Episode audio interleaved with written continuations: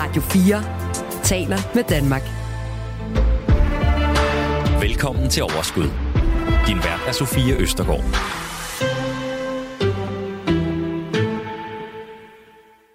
Så er vi nået til endnu en omgang aktuelle emner. I den her udgave af Overskud, der skal vi blandt andet kigge nærmere på bilmarkedet. For ved årsskiftet, der stiger afgiften for elbiler og plug-in hybrider igen. Men hvad betyder det egentlig? Skal man skynde sig ud og købe en elbil, eller skal man vente? Og hvad betyder det for resten af bilmarkedet, hvis man står over for at skulle have en ny bil? Og hvorfor stiger de overhovedet? Vi skal også blive klogere på investeringsmuligheden, som hedder private equity. Og så taler vi med en cheføkonom om, hvad faldet i inflationen egentlig betyder for os. Både når vi går ud og handler, og når vi kigger på det, vi betaler i rente, og selvfølgelig også på vores lønside. Velkommen til Overskud. Du lytter til Radio 4. Er du, nu, er du lige nu i gang med at købe en ny bil, eller overvejer du at købe en, så kan der være ret god grund til at kaste et blik på de nye afgifter, som indfases, når vi træder ind i 2024. Når vi går ind i det nye år, så tager registreringsafgiften på elbiler og plug-in hybrider endnu et trin op. Årsagen er en omlægning af bilafgifterne, der blev politisk vedtaget i 2020 og gradvist bliver indfaset på opladelige biler frem til 2030. Jeg vil rigtig gerne forstå, øh, hvorfor. Øh, og derfor, og i det hele taget, hvad det her det betyder. Og derfor så er jeg rigtig glad for, at øh, du kunne være med, øh, Ilias øh, Dokru. Velkommen til. Tak. Du er fra Bilejernes øh, interesseorganisation øh, FDM, hvor du er forbrugerøkonom. Du har også været med tidligere i Ja. Overskud. Det er rigtigt. Jeg ser dig faktisk rigtig mange steder lige for tiden i medierne, fordi øh, der er mange, der taler om elbiler lige nu.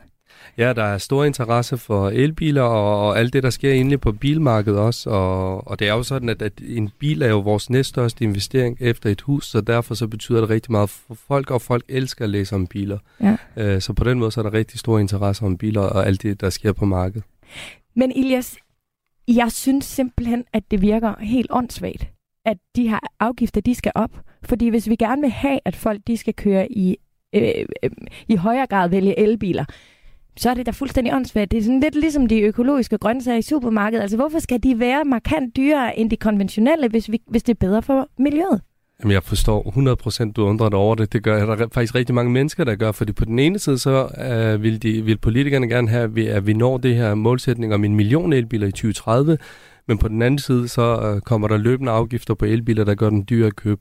Men der er faktisk mening med gældskabet, eller det var der i hvert fald, da aftalen blev lavet, fordi det var faktisk ret intelligent, øh, hvad skal man sige, bygget oh, aftale. Hvor... Intelligent ligefrem. Ja, ja, det siger man ikke ofte om, når politikerne Nej, gør, det synes men, jeg men det jeg får de her. øh, altså, tanken var, at, at man forventede jo, at, at øh, batteripriserne i elbilerne, som fylder ret meget i elbilens pris, det vil falde år for år, og dermed kunne elbilerne også bære en afgift. Mm. Og det var sådan set meget godt i teorien, men i praksis så kom der corona og eftervirkningerne af den, og forsyningskrise og alt det her, og så var der krig i Ukraine, der gjorde, at råvarepriserne steg markant, og, og det betød bare, at i stedet for batteripriserne gik nedad, jamen, så begyndte det at gå opad, og elbilerne, elbilerne blev dyre at, at, at købe.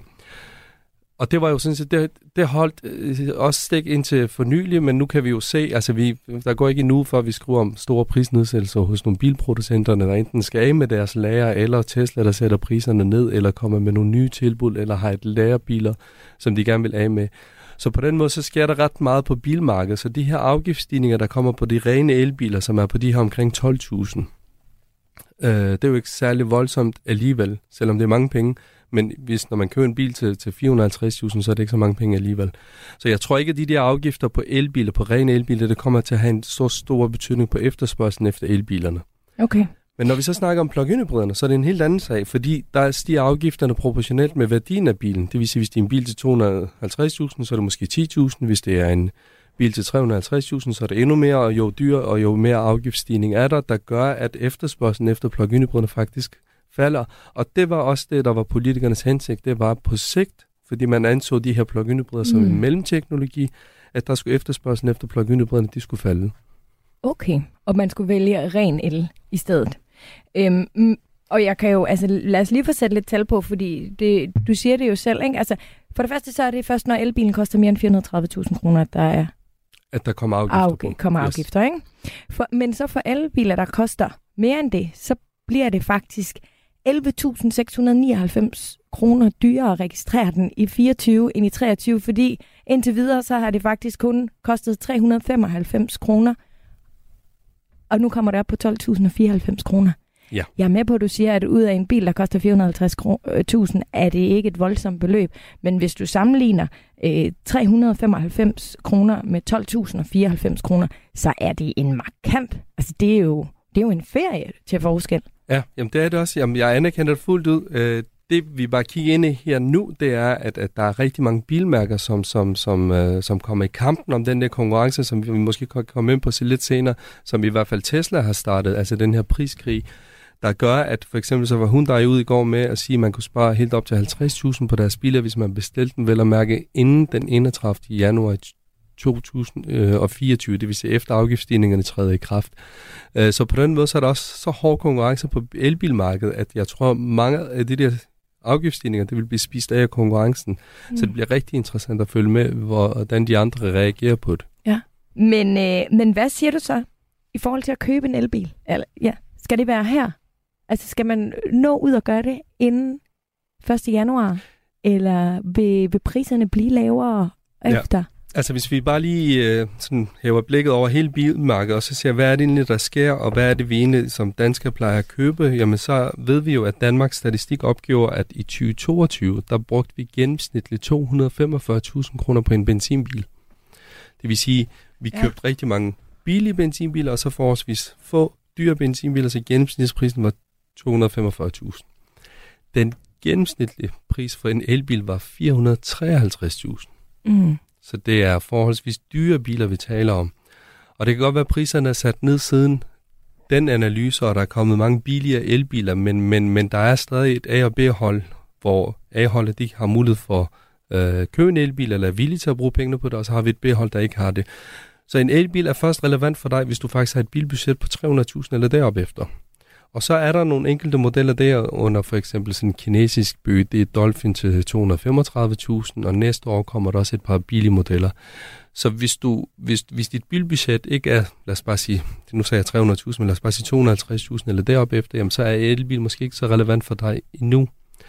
Men når, vi, når du kigger derop efter, så er det faktisk meget interessant at kigge på elbilmarkedet nu, for der sker ret meget. Altså udover den der afgiftsstigning, der kommer, jamen så er der jo rigtig mange, der har sat priserne ned. Det hele startede med Tesla, der satte priserne ned den 13. januar 2023, og så var der nogle andre mærker, der i stedet for at sætte priserne ned, kom med nogle privatleasingtilbud, eller kom med nogle biler, der var bedre udstyret, eller der var også nogen, der deciderede at komme med prisnedsættelser, og så kom for eksempel den kinesiske Honji, som er sådan en, øh, hvad skal jeg, den bilmodel, som kinesiske elite kører i.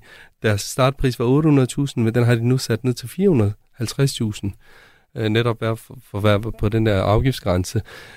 Så der sker ret meget, og der er rigtig mange tilbud derude. Så mm. hvis du spørger mig, om det er det rigtige tidspunkt at købe en elbil nu, så vil jeg sige ja, det er helt klart nu, fordi priserne er faldet voldsomt ned. Og ja. det er det både på nyvognsmarkedet, men også på brugtvognsmarkedet, hvor nye elbiler, især fra Tyskland, bliver sendt i stor stil til, til, til, til, til gavn til for den danske grønne omstilling. Ja, for jeg kunne egentlig godt tænke mig også lige at tale om brugt. Altså, men inden vi gør det, så, så fortæl mig lige, jeg får altså en lille bitte smule sådan, i, lige så snart vi taler om Kina, og altså sådan har vi jo haft det med telefoner og med, altså der har jo været meget snak om, øh, at ki- produkter fra Kina af den ene eller den anden årsag, skulle man måske holde sig lidt fra. Er det sådan med biler også? Eller skal vi bare hoppe med på de der, fordi de, de domper jo priserne? Altså, der er to overskrifter på den. Mm. Den første, det er, at, at når du kigger på de kinesiske biler, der kommer til Europa, så er det faktisk ret godt bygget biler. Øh, og det er jo ikke, fordi kineserne lige pludselig er blevet bedre til at bygge biler. Nej, kineserne har været dårlige til at bygge forbrændingsmotorer. Der har de opgivet og sagt, ved du hvad, det må Europa klare. Men til gengæld har de forbedret sig markant inden for at bygge elbiler. Okay. Der findes faktisk over 100 øh, kinesiske mærker, som bygger elbiler, og efterhånden har de, øh, hvad skal man sige, opbygget en stor erfaring, så både fordi de har adgang til det kritiske råmaterialer for, øh, for, for at producere et batteri, og til en billepris, jamen så er de også blevet gode til at bygge biler. Så de biler, der kommer fra Kina, de er faktisk ret velbygget, og i vores fælles europæiske sikkerhedstest, jamen der opnår det topkarakter. Så der kan man ikke rigtig sætte noget spørgsmål sig. Så bare fordi de er kinesiske, så betyder det ikke, at det er noget crap, billigt, ja. noget Omvendt så er det faktisk kommet kineserne ind på markedet med deres high-end produkter, sådan så de kan overbevise forbrugerne om, at, at vi bygger faktisk nogle ret lækre biler, og så dernæst så, så kommer de med deres, øh, hvad skal man sige, low-cost produkter. Det er den ene del af det. Og den anden overskrift, det er det der med dataspørgsmål. Jamen, hvad sker der med mit data? Hvor ender den hen? Mm. Men det er jo ikke kun et kinesisk spørgsmål. Det er jo generelt spørgsmål også. Man kan også stille det samme spørgsmål til, med Tesla. Hvor ender dataen hen? Og vi har jo hørt nogle historier om, at, at Tesla ansatte kan sidde og følge med i de der kameraer, der er osv. Og der er det, vi så hører og, og, har, og må sætte vores tillid til, til det europæiske hvad skal man sige, GDPR-regler, og så sige, jamen, øh, de må så sikre, at, at kinesiske bilproducenter lever op til de krav, der er, og dermed også, øh, hvad skal man sige, beskytter vores data. Øh, vi har ikke en officiel øh, undersøgelse, men, men, men, men der findes nogle bilmærker, som er villige til at skrive under på, at det data ikke ender hos, øh, hos de kinesiske stat. Og det bliver interessant at se, fordi nu bliver det meget geopolitisk, og det er uden for min spidskompetence. Ja, men, men, men, det er stadig spændende. Men, men man kan sige, at europæiske bilproducenter, de investerer i kinesiske bilmærker i større stil. Altså sådan noget som Volkswagen, de har lige investeret 700 millioner dollars i kinesiske Xpeng. Øh, og BYD, som er Kinas største bilproducent, som faktisk producerer flere elektriske biler end Tesla, de så opretter et øh, fabrik i Ungarn for, for at være tæt på, på, på, på europæiske forbrugere. Så der er også noget geopolitisk i det her med, hvor man viser velvilje og, og investerer i hinanden, som måske kan bløde op, men, øh, men det er jo, men altså, det er jo det, der er altid en risiko for, at europæerne siger, at nu vil vi ikke have kinesiske biler mere, eller nu vil vi ikke have de kørt på nogle mm. bestemte veje. Øh, og der må man som forbruger gøre op med sig selv om, hvor man står hen sådan rent politisk.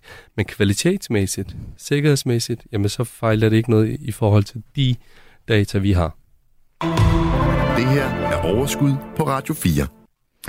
Lad os lige øh, også vende øh, brugtvognsmarkedet, fordi som jeg ser det, så vil jeg gerne tale med dig om to ben i det, fordi den ene ting er, giver det mening, at vi som forbruger køber brugt elbil, og den anden, giver det mening at købe en ny en nu, og så tro, altså, at den ikke mister værdi, fordi der er nogen, der har købt en Tesla for et år siden, og så øh, øh, i januar i år, der bliver prisen lige pludselig sat markant ned, og hvis du siger, det ligesom er tendensen, at vi ser flere elbilproducenter øh, sætte priserne ned, så er det da ikke en rejse, jeg har lyst til at være med på med min biløkonomi, hvor vi jo i forvejen ved, at vi taber mange penge på at købe en bil. Det er jo ikke den sikreste investering sådan økonomisk set.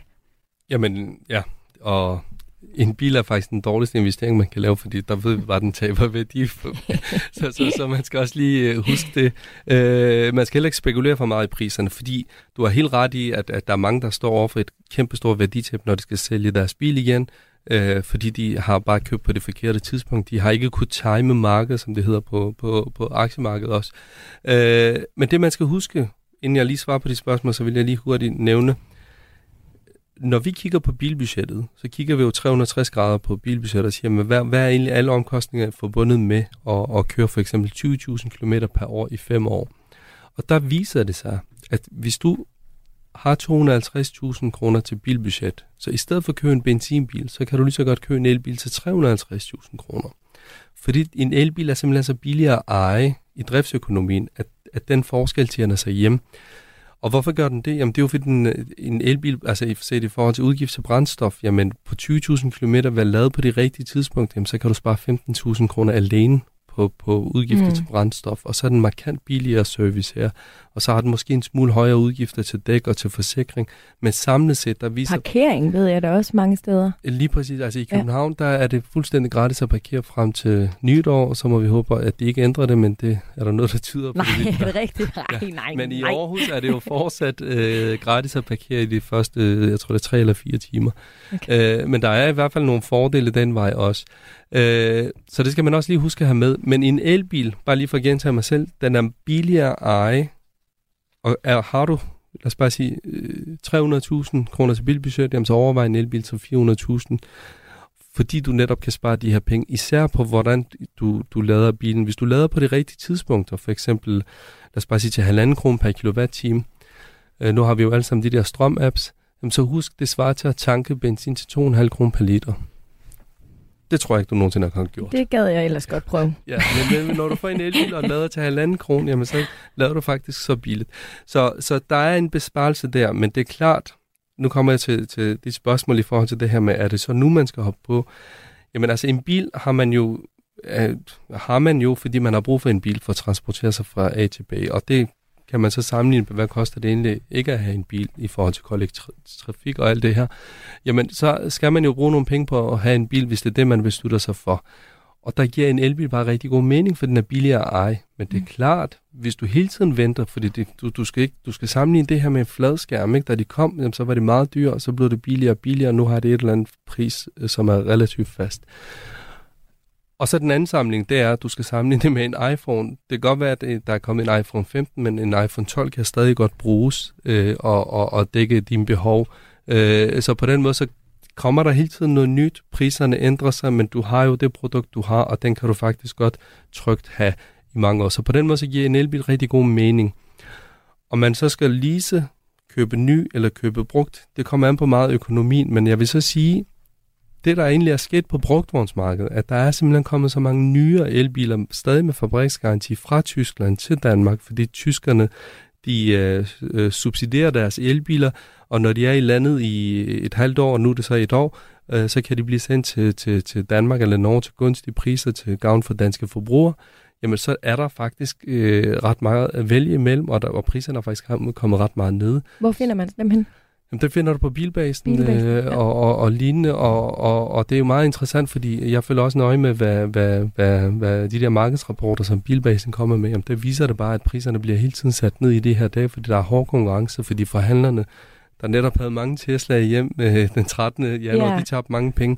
Den, vil, den situation vil de ikke stå igen, så nu spytter det bare øh, bilerne videre, øh, og de tager nogen hjem, og så sælger dem hurtigt igen, og, og, og det, er jo, det er jo købersmarked lige nu.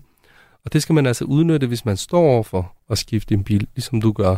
Så er spørgsmålet om, om, om, om du så har brug for en bil de næste tre måneder, eller om du måske skulle hoppe med på sådan en bilabonnement eller billeje et par måneder, inden øh, du går videre til det næste. Mm. Øh, men sådan rent økonomisk, øh, og rent fra markedsperspektiv, så er det faktisk det rigtige tidspunkt at købe en elbil nu. Du kan også risikere, at du venter for længe.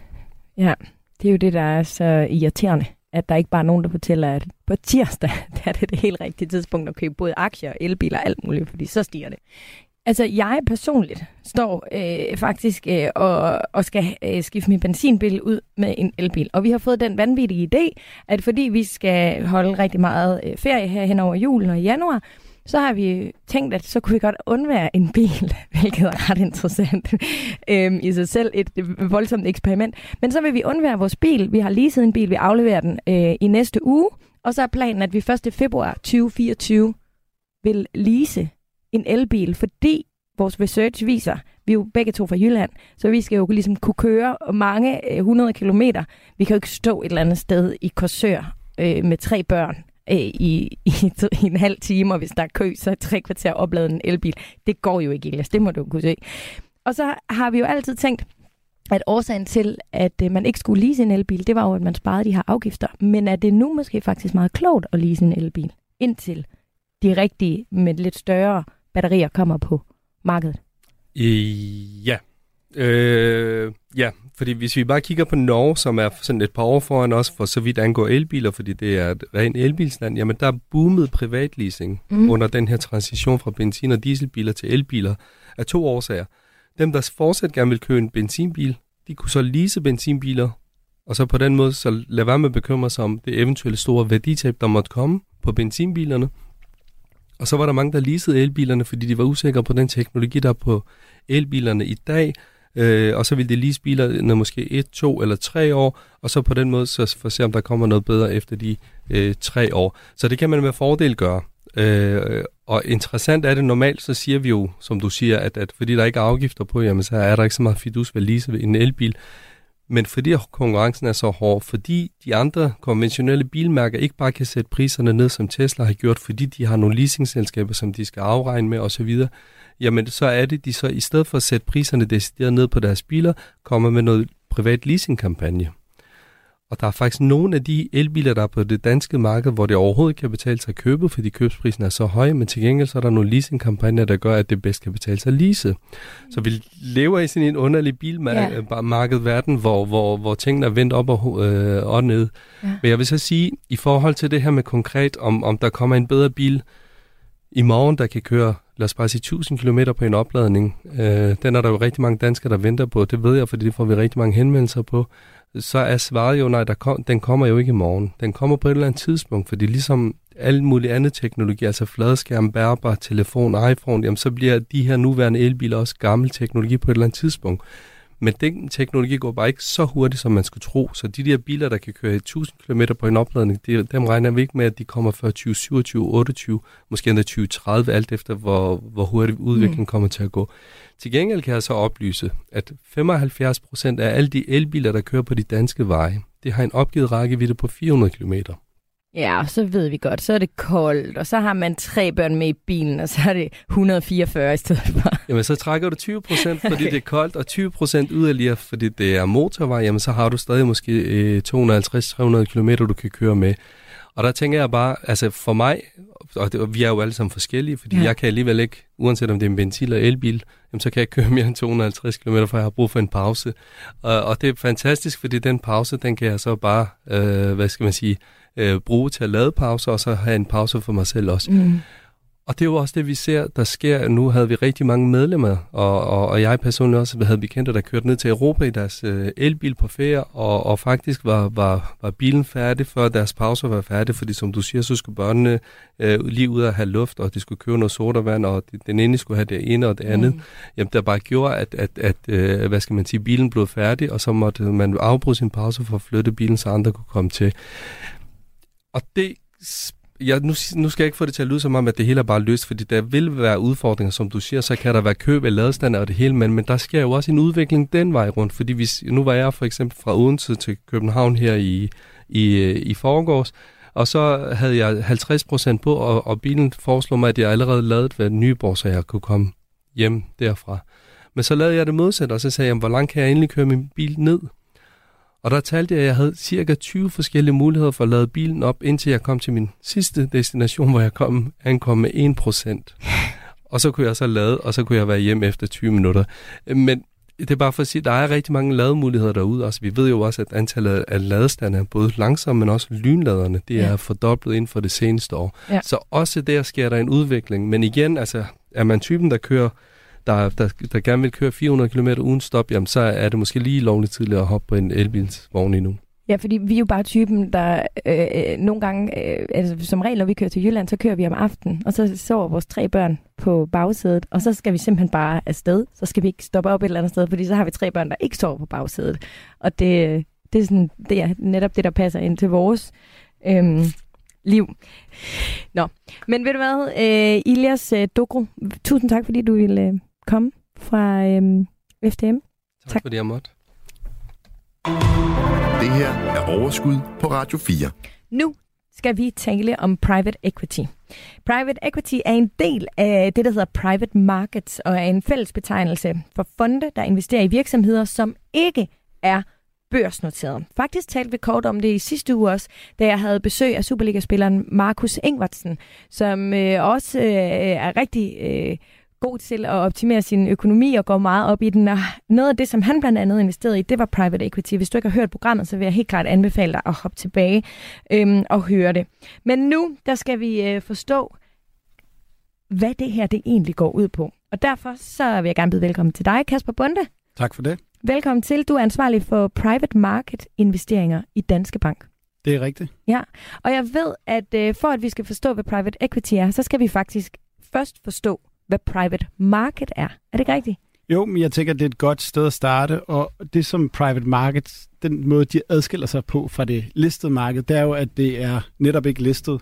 Så det er og når du siger listet, er det børsnoteret, altså Præcis. det, hvor vi kender, når vi køber aktier. Præcis. Og, ja. Så det er ikke børsnoteret, så de investeringer, som man laver, den laver man direkte ned i, som du selv siger, eksempelvis en virksomhed, og så holder man det i princippet til udløb. Og så. hvad er udløb? Altså til den bliver solgt? Eller? Ja, præcis. Ja. Så, og det kan jo være, og det er jo så øh, som du selv var inde på, private markets er jo mange ting. Det kan både være investeringer ned i virksomheder, det kan også være investeringer i bygninger, altså infrastruktur. Det kan også være, at man i stedet for tager en aktiekapital, så tager man et, et, giver et lån til en virksomhed, og så er man over i private credit. Og det kan jo også være, at det simpelthen er boliger. Det er ikke brug og, og andet, som der er infrastruktur, men det er boliger, og så er det real estate eller, eller ejendom. Ikke?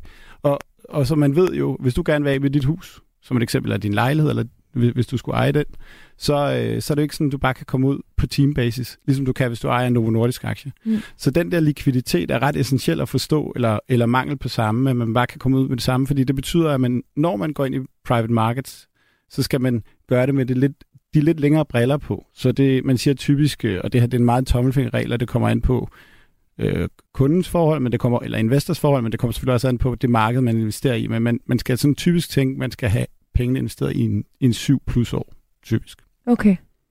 Og det er jo noget af det, man så netop køber ind i, at man ikke selv kan bestemme. Så hvis jeg har planer om at købe et nyt køkken om to år, så er det ikke de penge, jeg skal bruge til uh, private market-investeringer. I, I udgangspunktet er det ikke. Der findes så, og det tror jeg også, vi kommer ind på, men, men, men det her private markets øh, appellerer jo til flere og flere velhavende investorer, øh, og velhaver generelt set, og det er blevet tilgængeligt for flere og flere mennesker. Så det vil sige, at der er kommet løsninger ud i markedet, som, som vi kan komme tilbage til, som gør, at man faktisk godt kan trække pengene ud undervejs, men det er nogle, nogle øh, øh, øh, blandinger af, af både private markets investeringer og likvide investeringer, så man mm. skaber en form for likviditet for kunden, skulle de ønske at komme ud. Men i udgangspunktet, så er du ret. Hvis man står og skal bruge pengene, jeg kan forstå, for eksempel du overvejer at købe en ny bil, ja, så, øh, så, så skal man nok ikke øh, de penge, som, som det er, øh, som man tænker at skulle bruge på den, dem skal man nok ikke binde op i prime markets i udgangspunktet. Nej. Nej.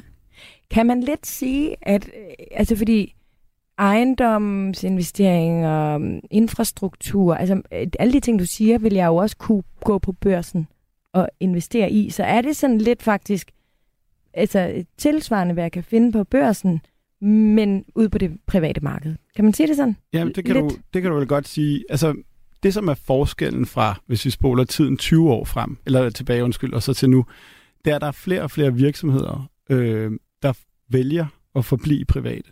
Og det gør de, fordi det er meget regulatorisk tungt at være en, øh, en, en, en virksomhed på en børs. Der er en masse regler, de skal efterleve, og det bliver sådan tungere på, på mange måder. Samtidig med, at du har kapital, som er villig til at investere ned i de her virksomheder og tilføre øh, de her virksomheder vækstkapital, eller hvad det nu måtte være, så de behøver ikke gå på børsen for at finde kapitalen.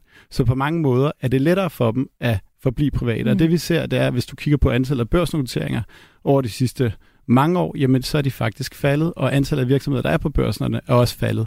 Så, så, ud, så det er også en tendens, vi ser i i ja, bare antallet af virksomheder på børserne, at de, der er mange, der ønsker at forblive private øh, længere, end, end, end, end hvad der måske var tidligere. Men Kasper, så kan jeg jo heller ikke lade være med at tænke, er det så et lidt mindre reguleret marked? Altså er der så nogle andre red flags eller alarmer, der ligesom skal øh, ringe øh, hos mig som, en, som investor, hvis, hvis børsen er mere sådan reguleret og der er mere kontrol? Ja, men du, du har fuldstændig ret. Altså, det er også derfor, man skal virkelig gøre sit hjemmearbejde godt, inden man går ind i det her, eller i hvert fald team op med en bankrådgiver eller andet, som, som, kan, som kan hjælpe en i gang. Fordi det, der jo er det allerstørste, eller det allerførste problem, der melder sig, eller, eller spørgsmål, vil jeg hellere sige, det er, hvis du nu får adgang til at investere i en, en virksomhed, som du synes er rigtig spændende på det private marked, en ikke børsnoteret virksomhed, hvad er prisen så? Hvad skal prisen være? Mm. Den skal du vurdere. Og det kan jo være, at øh, øh, at vi siger, at det er en super spændende virksomhed, der har en rigtig spændende vækstrejse, men det er jo lidt underordnet, hvis prisen ikke er rigtig. Så det kan godt være, at den pris, som de gerne vil sælge, er en bid til, den er alt for høj. Ja. Så hvordan er det, du selv finder ud af, om den pris er rigtig? Så det er det, det er første pointe. Og derudover, så er der også det her med øhm, det juridiske. Fordi som du siger, det er meget mindre reguleret, så man skal også bare sørge for, at, at ens aftalegrundlag er på plads og i orden så, så, så man i hvert fald ikke bliver fanget. Og så er der det skattemæssige. Øhm, hvor er, øh, hvor er de her virksomheder øh, domicileret hen? Øh, giver det overvejelser i forhold til, til ekstra skattebetalinger eller, eller andet? Så det, derfor, hvis man våger sig ud i det her marked, i hvert fald at investere direkte ind i virksomhederne, jamen så skal man være meget påpasselig. Og typisk så kræver det også en aktiv involvering fra investors side. Altså det, som mange af de her private virksomheder jo også ønsker, det er, at de ønsker at få en en, en entitet med ombord, der kan hjælpe dem med at løfte væksten i det, de har, den businessmodel, de har gang i. Så det er ikke kun pengene, de søger, de søger også netværket, de søger også ekspertisen. Og det, der er det interessante ved øh, at gå ind i en virksomhed, der netop er i sådan en situation, hvor man kan forbedre operationel virksomheden, det er, at der bliver skabt noget værdi, som du typisk ikke, altså hvis du går ind og tager den her kontrolposition, eller en position, hvor du i hvert fald kan gå ind og påvirke virksomheden, der kan du også påvirke investeringen på en anden måde virker via operationelle forbedringer, som jo faktisk er noget lidt andet, hvis du tænker på det i forhold til, at du bare har en aktie, der svinger op og ned med, Ja, fordi med market sentiment. Nu synes jeg næsten, det lyder ligesom løvens hul. Jamen, faktisk så er det jo øh, ikke fordi, men, men du, du har jo ret. Altså, den mest simple form for private equity investering, hvis, hvis vi bliver der, altså privat aktieinvestering, det er jo faktisk lidt det, som de laver i løvens hule. Men, men hvis du tænker over mange af de folk, som går ind i løvens hule, kunne de få en bedre pris andet sted? Måske. Men det, de i højere grad får, det er, at de får en, en steward, altså de får en, der kan sidde sammen med dem og styre virksomheden og optimere virksomheden. Så meget den værdi, der bliver skabt i private markets investeringer, det bliver jo via, eller det er via operationelle forbedringer mm. også. Men det betyder vel ikke, at jeg skal være klar til at gå ind og svinge opvaskebørsten, eller øh, være med til at, at, at lave en ny visuel identitet? Altså, at, Nej, men det, jeg tror, at, det, kan jeg ikke også bare lave en økonomisk investering? jo, det kan du også, men, men der skal du så nok ind på en lidt anden måde, end nu nævner du selv løvens hule. Øh, så skal du nok gå ind via, øh, som du også var inde på før, måske de her private equity fonde, Mm. som klarer hele den investering for dig. Ja. Øhm, og det er jo så, udover at det ud fra et øh, diversifikationsperspektiv, altså spredning i ens portefølje jo også giver mere mening, fordi hvis du bare går ind og, og lægger alle chartongerne på den her ene virksomhed, jamen så afhængig af din private økonomiske situation selvfølgelig, så vil du også have en meget eksponering, stor eksponering mod et navn. Mm. Så som du siger, så kan man gå ind i de her fonde, og det man så gør, det er, at man siger, jamen, så kan man lægge nogle penge for at få adgang til at komme med i de her fonde, som så løbende vil ligge og investere ind i nogle virksomheder. Det, der bare er udfordringen der, det er, at de beløb for at gå direkte ind, direkte ind i private equity fondene, de store, veletablerede navne, øh, er meget, meget høje, de beløb, man skal lægge. Så det er ikke uvandt at se minimumsinvesteringer øh, eller tilsavn øh, på 10-20 millioner dollar øh, for de helt store etablerede navne. Så kan du finde mindre fonde, men der er det jo så spørgsmålet igen, hvad er det for en risiko, profil, de har? Hvad er det for nogle investeringer, de går efter? Er det noget, du i virkeligheden har interesse i? Men det er nogle meget store beløb, man skal op i, og det er også derfor, der har været den her over de senere par år efterspørgsel efter og stigende interesse i at demokratisere den her aktive klasse. Hvordan får ja, en, en, en, en, en velhaver adgang til det her, uden at skulle armere sig med en her af skattefolk og advokater og finansielle advisors og andet. Øhm, og samtidig med øh, få adgang til, til det her Ja. marked. Og, og det som, der hvor er, at, at vi har bevæget os hen, det, jamen, det er, at man laver sådan nogle løsninger, hvor man siger, at man i virkeligheden samler der er forskellige løsninger. En af dem er, og det tror jeg også var det, som Markus refererede til, som, som I havde inde tidligere, øhm, det er, at man samler en række velhaver i en struktur, og det er så strukturen, der går ind i fonden. Ja. På den måde, så byder du også, så skal du ikke komme med de her, 10, som et eksempel, 10-20 millioner dollar, men du skal komme med en lille bid af de penge. Ja. Og der Jeg plejer tror, han taler om sådan noget 750.000. danske kroner, ikke? Jo. Yes, og det, det er fordi, at den måde, det er reguleret på i Danmark, det er, når du er over 750.000 danske kroner, så er du det, der hedder en semi-professionel investor, og så kan du komme ind i sådan en type, det der hedder feederfonde, som jeg refererede til. Okay. Og det er basalt set bare, hvor du samler en række velhavere, som så går direkte ind i, øh, i private equity fonden. Og det, ja. som vi har gjort, øh, der hvor jeg også sidder i Danske Bank, jamen vi har vi lavede den første feederfond, fordi det her det er et kendt koncept. Vi lavede det tilbage i 2005-6 stykker. Feederfond. Ja. Hvem har dog fundet på det? Ja, men det er, du, du skulle vide, hvad der er terminologi, men det vil jeg ikke kede dig med. øhm, men, men den blev øh, sat op i 2005 eller 6 fra, som, som jeg lige husker det. Øhm, og, og de bliver så tilbudt til de her folk, som kan lægge de her 750.000 danske kroner eller, Mm. eller mere. Men hvad så med os andre, Kasper? Jamen, der er så over de senere par år så også blevet lavet øh, en anden løsning, og den har vi haft nu i søen i syv år, og det er det, vi kalder semi-likvid fonde. Og det, det faktisk er, det er bare en fond, hvor man samler en masse private equity fonde, samtidig med, at du også bruger, lad os sige, en fjerdedel af fonden på at holde nogle likvide instrumenter, som for eksempel tyske statsobligationer.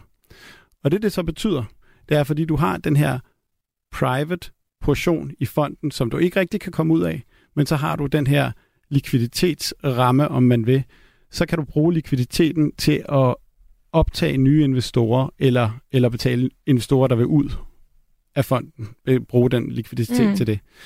Og den entrébillet er så markant lavere, det er 75.000 danske kroner, så okay. 10.000 euro.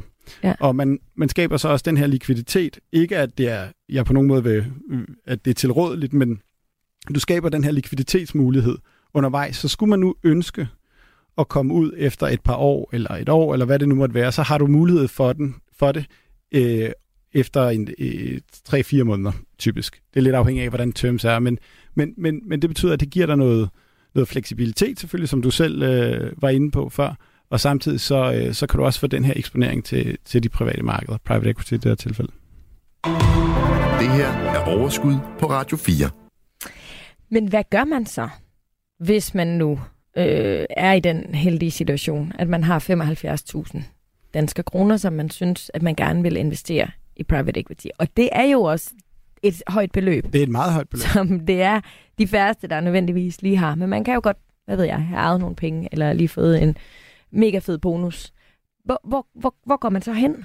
Jamen, så går man til sin, øh, til sin bank. Nu rapporterer jeg jo en bank, så det skal ikke være et rent øh, reklameindslag, men øh, så kan man ringe til Danske Bank og sige, jeg har øh, interesse i øh, at få noget private equity. Ja. Øh, lave en private equity. Kan alle banker, altså kan man det i alle banker? Det er ikke alle banker, der har produktet, Nej, okay. men der er nogen, der har produktet. Mm. Øhm, men, men i takt med, at vi ser, at der er en større og større interesse fra den private investor for at gå ind i det her marked, så vil jeg også forestille mig, at der er flere løbende, der får produktet på Ja. hylden. Så kan de selvfølgelig starte op, men by and large er det, er det en udvikling, vi ser. Mm. Ser vi så også en udvikling, tror du, som gør, at man kan komme ind for lavere beløb?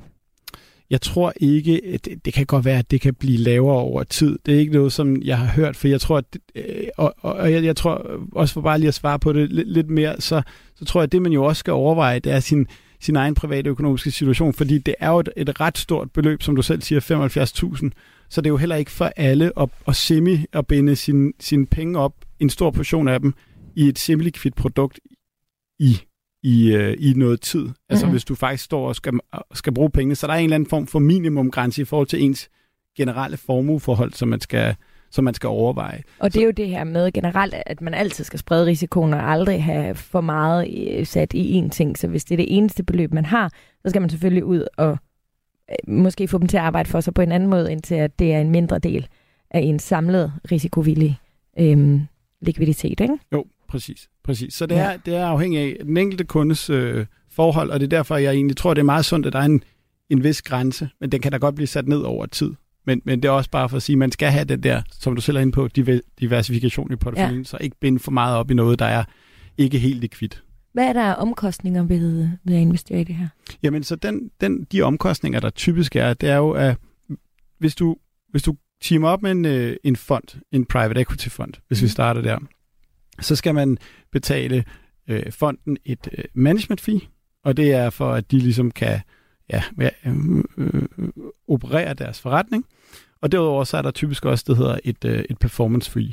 Og performance fee, det er afhængig af, øh, hvor godt det går for investeringerne, de foretager sig. Så der kan man sige, der er man sådan i samme båd som fonden. Hvis det går rigtig godt, så giver man en del af den profit, som man har fået til fonden, øh, og hvis det ikke går så godt, så får fonden ikke så stor en del af profitten. Så det er de to fees, man typisk betaler til private equity fondene. Mm. Og hvad med afkast løbende? Er det, eller er det kun ved udløb, eller exit, eller salg? Eller hvad, altså, bliver, der, bliver der besluttet på forhånd, hvor lang tid fonden ligesom skal øh, fungere? Eller... Ja, men ja nej. Så, så hvis, hvis, hvis vi ser på levetiden af fonden, så er det Ja. også, altså det er jo i bund og grund sådan relativt intuitivt i den forstand, at man siger, den er jo lidt afhængig af, når du får, altså en ting er, at du skal købe virksomhederne, men du skal også sælge dem igen. Så det er jo lidt afhængig af, hvornår der er et salg af de respektive virksomheder. Så det er det ene punkt. Det andet punkt er, jo, der er øh, strukturer, hvor man, man laver sådan en, en, en juridisk sådan final date for, hvornår pengene skal være betalt. Men hvis du går ind i sådan, altså direkte ind i den her private equity fond, som, som, som vi talte om før, kræver ret mange penge, de typisk 10 millioner dollar eller op. øh, Det gør jeg nok ikke. Nej, men det, man ved jo aldrig. Nej, Radio ret. 4, det er jo... Ja, ja. Og, ja, øh, men, men der, øh, der øh, hvad hedder det, der, der, der siger man, man typisk har en længere holdperiode. Altså, der, der kan du godt forvente, at inden du får de sidste penge tilbage, der er der måske gået 10-15 år. mm. Men de sidste penge tilbage, hvor meget kan jeg forvente at få tilbage? Jamen, i forhold, du tænker på afkastet, eller Ja. tænker du på, hvordan det... Jamen, hvis- du ser på afkastet bredt set over de ja. sidste 15 år, og du sammenligner, nu gør vi det lige på indeksniveau, altså du tager alle private equity-fondene, Mm. og sammenligner det med de globale aktiemarkeder, Ja. så ligger vi et eller andet sted de, over de sidste 15 år på et mere afkast i private equity på omkring en 4-5 procent. Okay. Øhm, men det, der er meget vigtigt at sige der, det er, at du, du skal jo sammenligne æbler og æbler.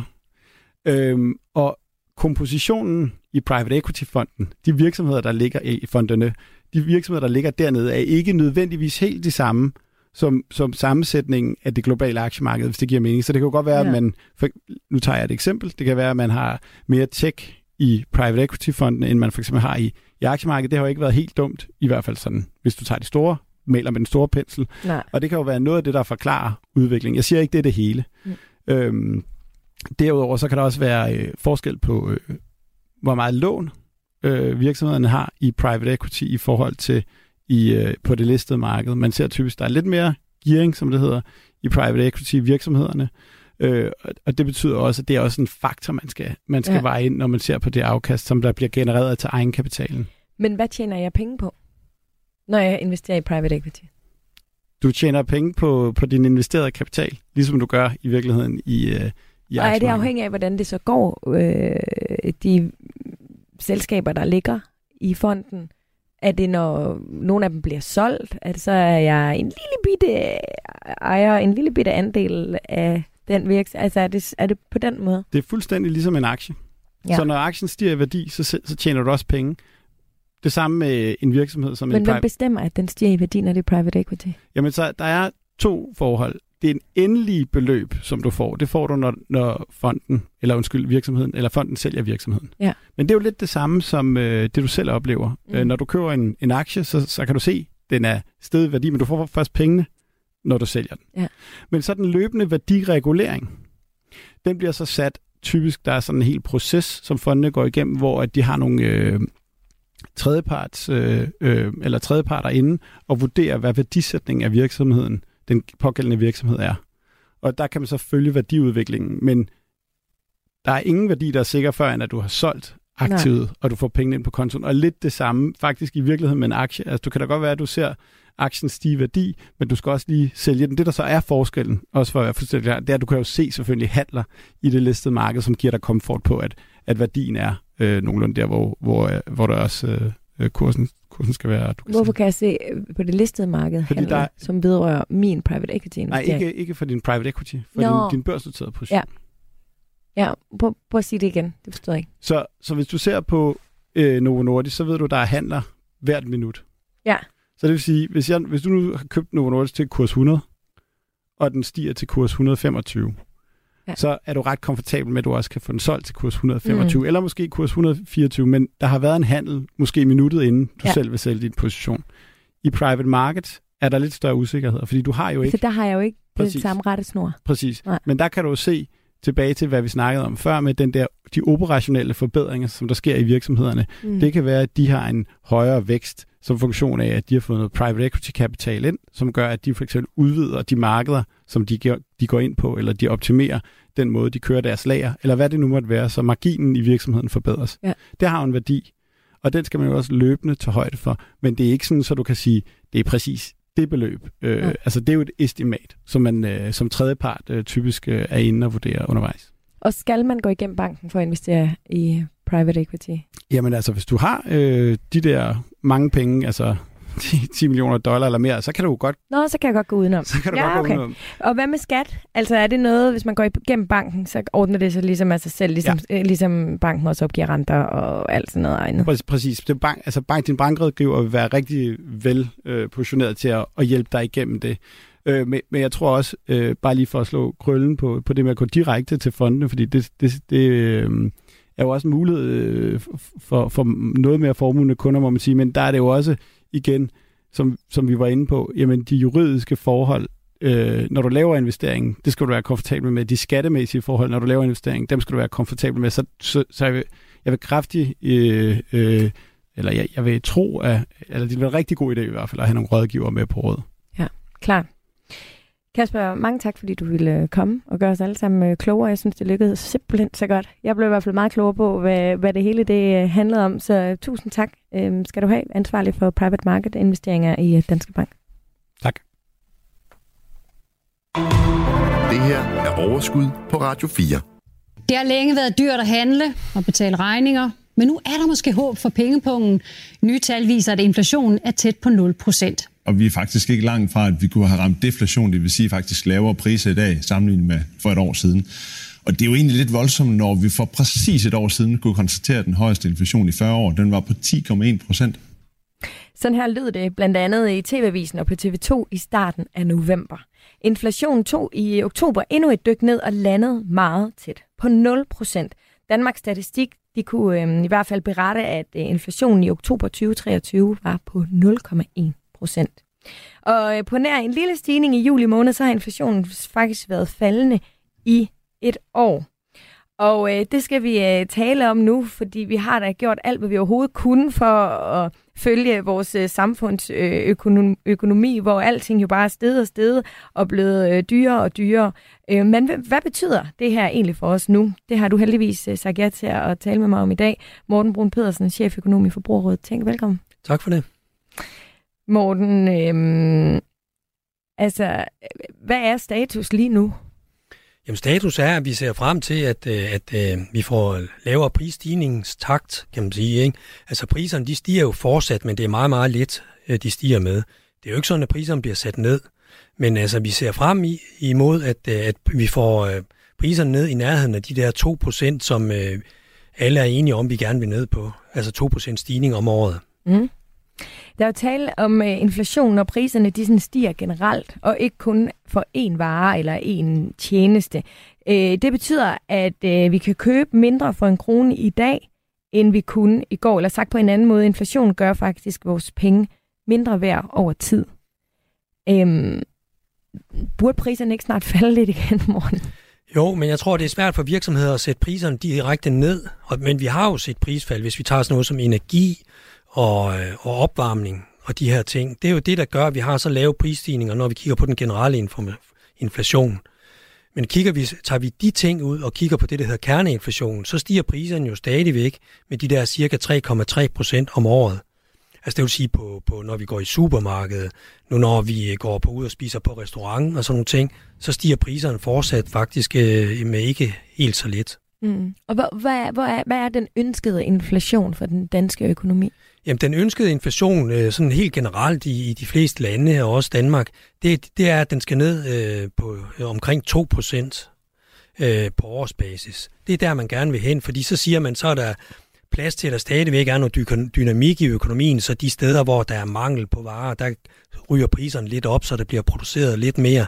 Og de steder, hvor der, der, hvad hedder det, der er for mange varer, så kan priserne så også falde. Så det er i gennemsnitligt øh, i økonomien får en prisstigning på, øh, eller inflation på de her cirka 2%. Og, og hvor langt er vi fra det?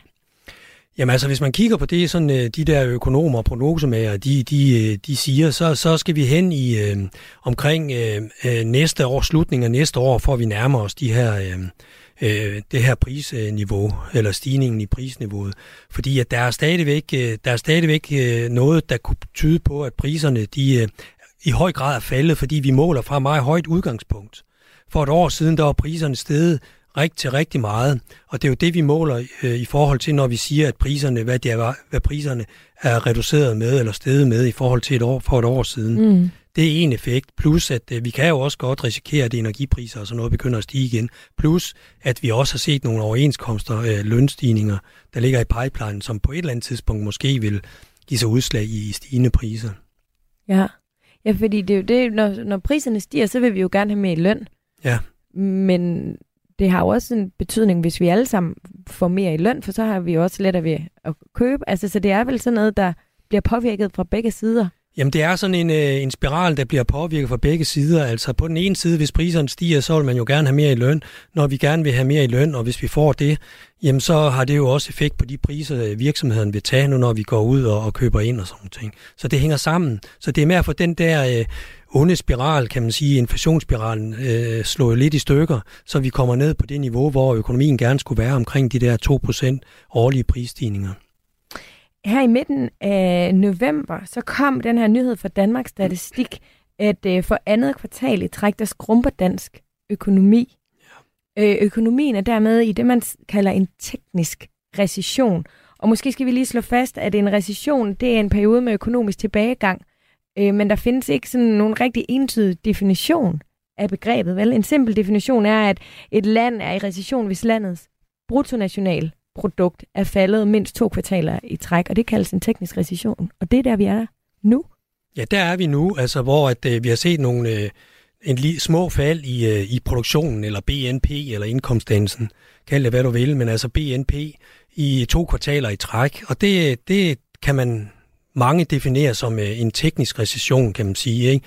Men det er jo ikke en økonomisk krise, vi står i overhovedet. Nej, fordi recession, det klinger altså ikke så godt. Ej, vi får sådan nogle øh, tics eller et eller andet, når ja, vi hører ikke? det der med, at vi bliver bange og sådan ja, noget. Præcis. Jeg tror ikke, der er, der er grund til, fordi at, okay. øh, vi ser jo også beskæftigelsen, den er jo øh, meget stor i øjeblikket. Der er 3, 3 millioner i arbejde i øjeblikket. Det har vi ikke set i mange år, og det skyldes også, at vores arbejdsstyrke er, er vokset af forskellige årsager. Men altså, der er jo rigtig gang, meget gang i produktionen og i beskæftigelsen stadigvæk. Ja.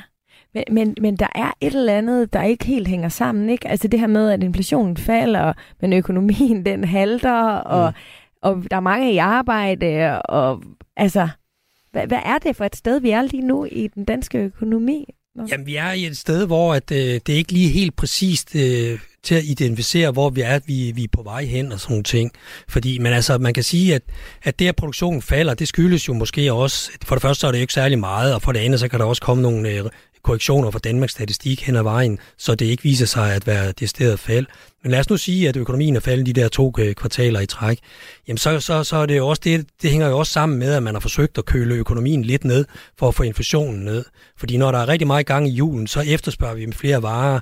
Øh, det får priserne til at øh, gå op, og derfor har man jo så øh, sat renterne op fra centralbankernes side, herunder også Danmarks Nationalbank, for ligesom at køle økonomien lidt ned, så vi ikke får de der høje prisstigninger. Her den anden dag, der skulle jeg forhandle øh, løn til et, et job. Jeg har jo mange sådan, små mm. jobs rundt omkring. og så bad jeg om mere i løn, og jeg fik så øh, øh, lidt mere i løn. Men jeg fik også sådan lidt dårlig samvittighed bag fordi jeg var sådan lidt... Jeg synes, jeg havde fortjent det sådan personligt, men har jeg et ansvar? Sådan, altså, skal vi stoppe med at, at bede mere i løn for ikke at... Eller hvad? Jeg synes ikke, den enkelte forbruger eller den enkelte lønmodtager har et, øh, et ansvar sådan på den måde for, for den makroøkonomiske eller den store økonomiske udvikling, fordi altså, der er jo også gode grunde til, at når folk de, de skal have mere i løn, det er jo fordi, at hvis man skal have folk hen de steder, hvor at der er høj produktivitet, øh, og man skal have folk til at flytte sig til et andet job, hvor det, der er mere idé i øh, sådan samfundsøkonomisk at blive produceret noget, så kræver det jo også, at man kan flytte folk med en højere løn. Og mm. lige sådan, hvis at priserne de stiger, så er det jo nok også fordi, at det, det er nogle varer, forbrugeren gerne vil have. Øh, som, jeg synes ikke, den enkelte forbruger eller den enkelte lønmodtager sådan set skal gå rundt med dårlig samvittighed og påtage det ansvar. Jeg tænker på, at den makroøkonomiske situation, det er, det er en samfundsopgave, ja. det er myndighederne, det er Nationalbanken. Og sådan det er også vildt nok, hvis jeg, ja. min lille løn kan, kan have effekt på det. Øhm, men Morten, hvad betyder det ellers for os? Altså som, både som øhm, Altså både i forhold til øh, dem af os, der har renter på, på lån, men også til vores øh, indkøb i supermarkedet og til det, vi betaler i det hele taget øh, i vores dagligdag. Hvilken betydning har det her for? Altså man forsøger at bekæmpe den her inflation øh, med at sætte renterne op sådan generelt øh, fra nationalbankerne og centralbankernes side. Og, øh, og det, det tyder nu på, at efter en lang periode, hvor man har gjort det, så, så har vi også set uh, realkreditrenter og renter på boliglån uh, i det hele taget i banken og sådan steder. Det er steget meget.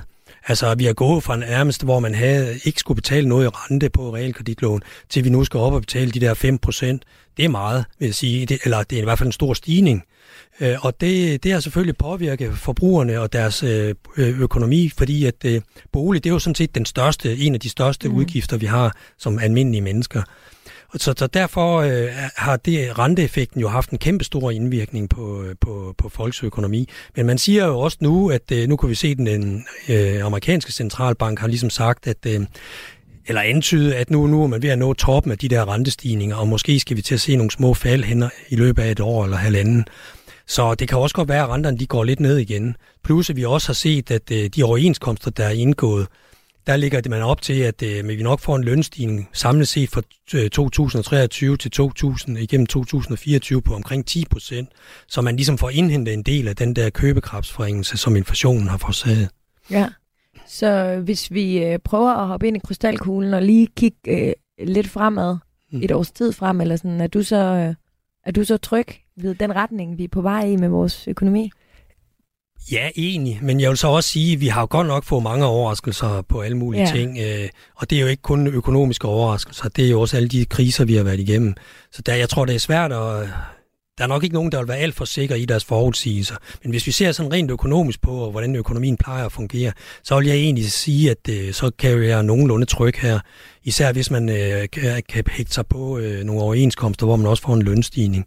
Fordi så, øh, så, så tror jeg nok, at øh, det, det vil komme til at gå hen ad vejen, og privatøkonomien vil, vil blive bedre. Vi ser også ind i at øh, en skattereform, hvor der er rigtig mange, der vil få skattelettelser. Mm. Morten Brun Pedersen, cheføkonom øh, fra Forbrugerrådet øh, Tænk. Mange tak for besøget. Velbekomme. Husk, at du altid kan finde mig på mine øh, sociale medier, og du er også meget velkommen på vores, øh, eller i vores Facebook-gruppe, der hedder Overskud Radio 4. Programmet her var tilrettelagt af mig selv, af Anne Dorte Lind, og afviklet af Anna Paludan Møller.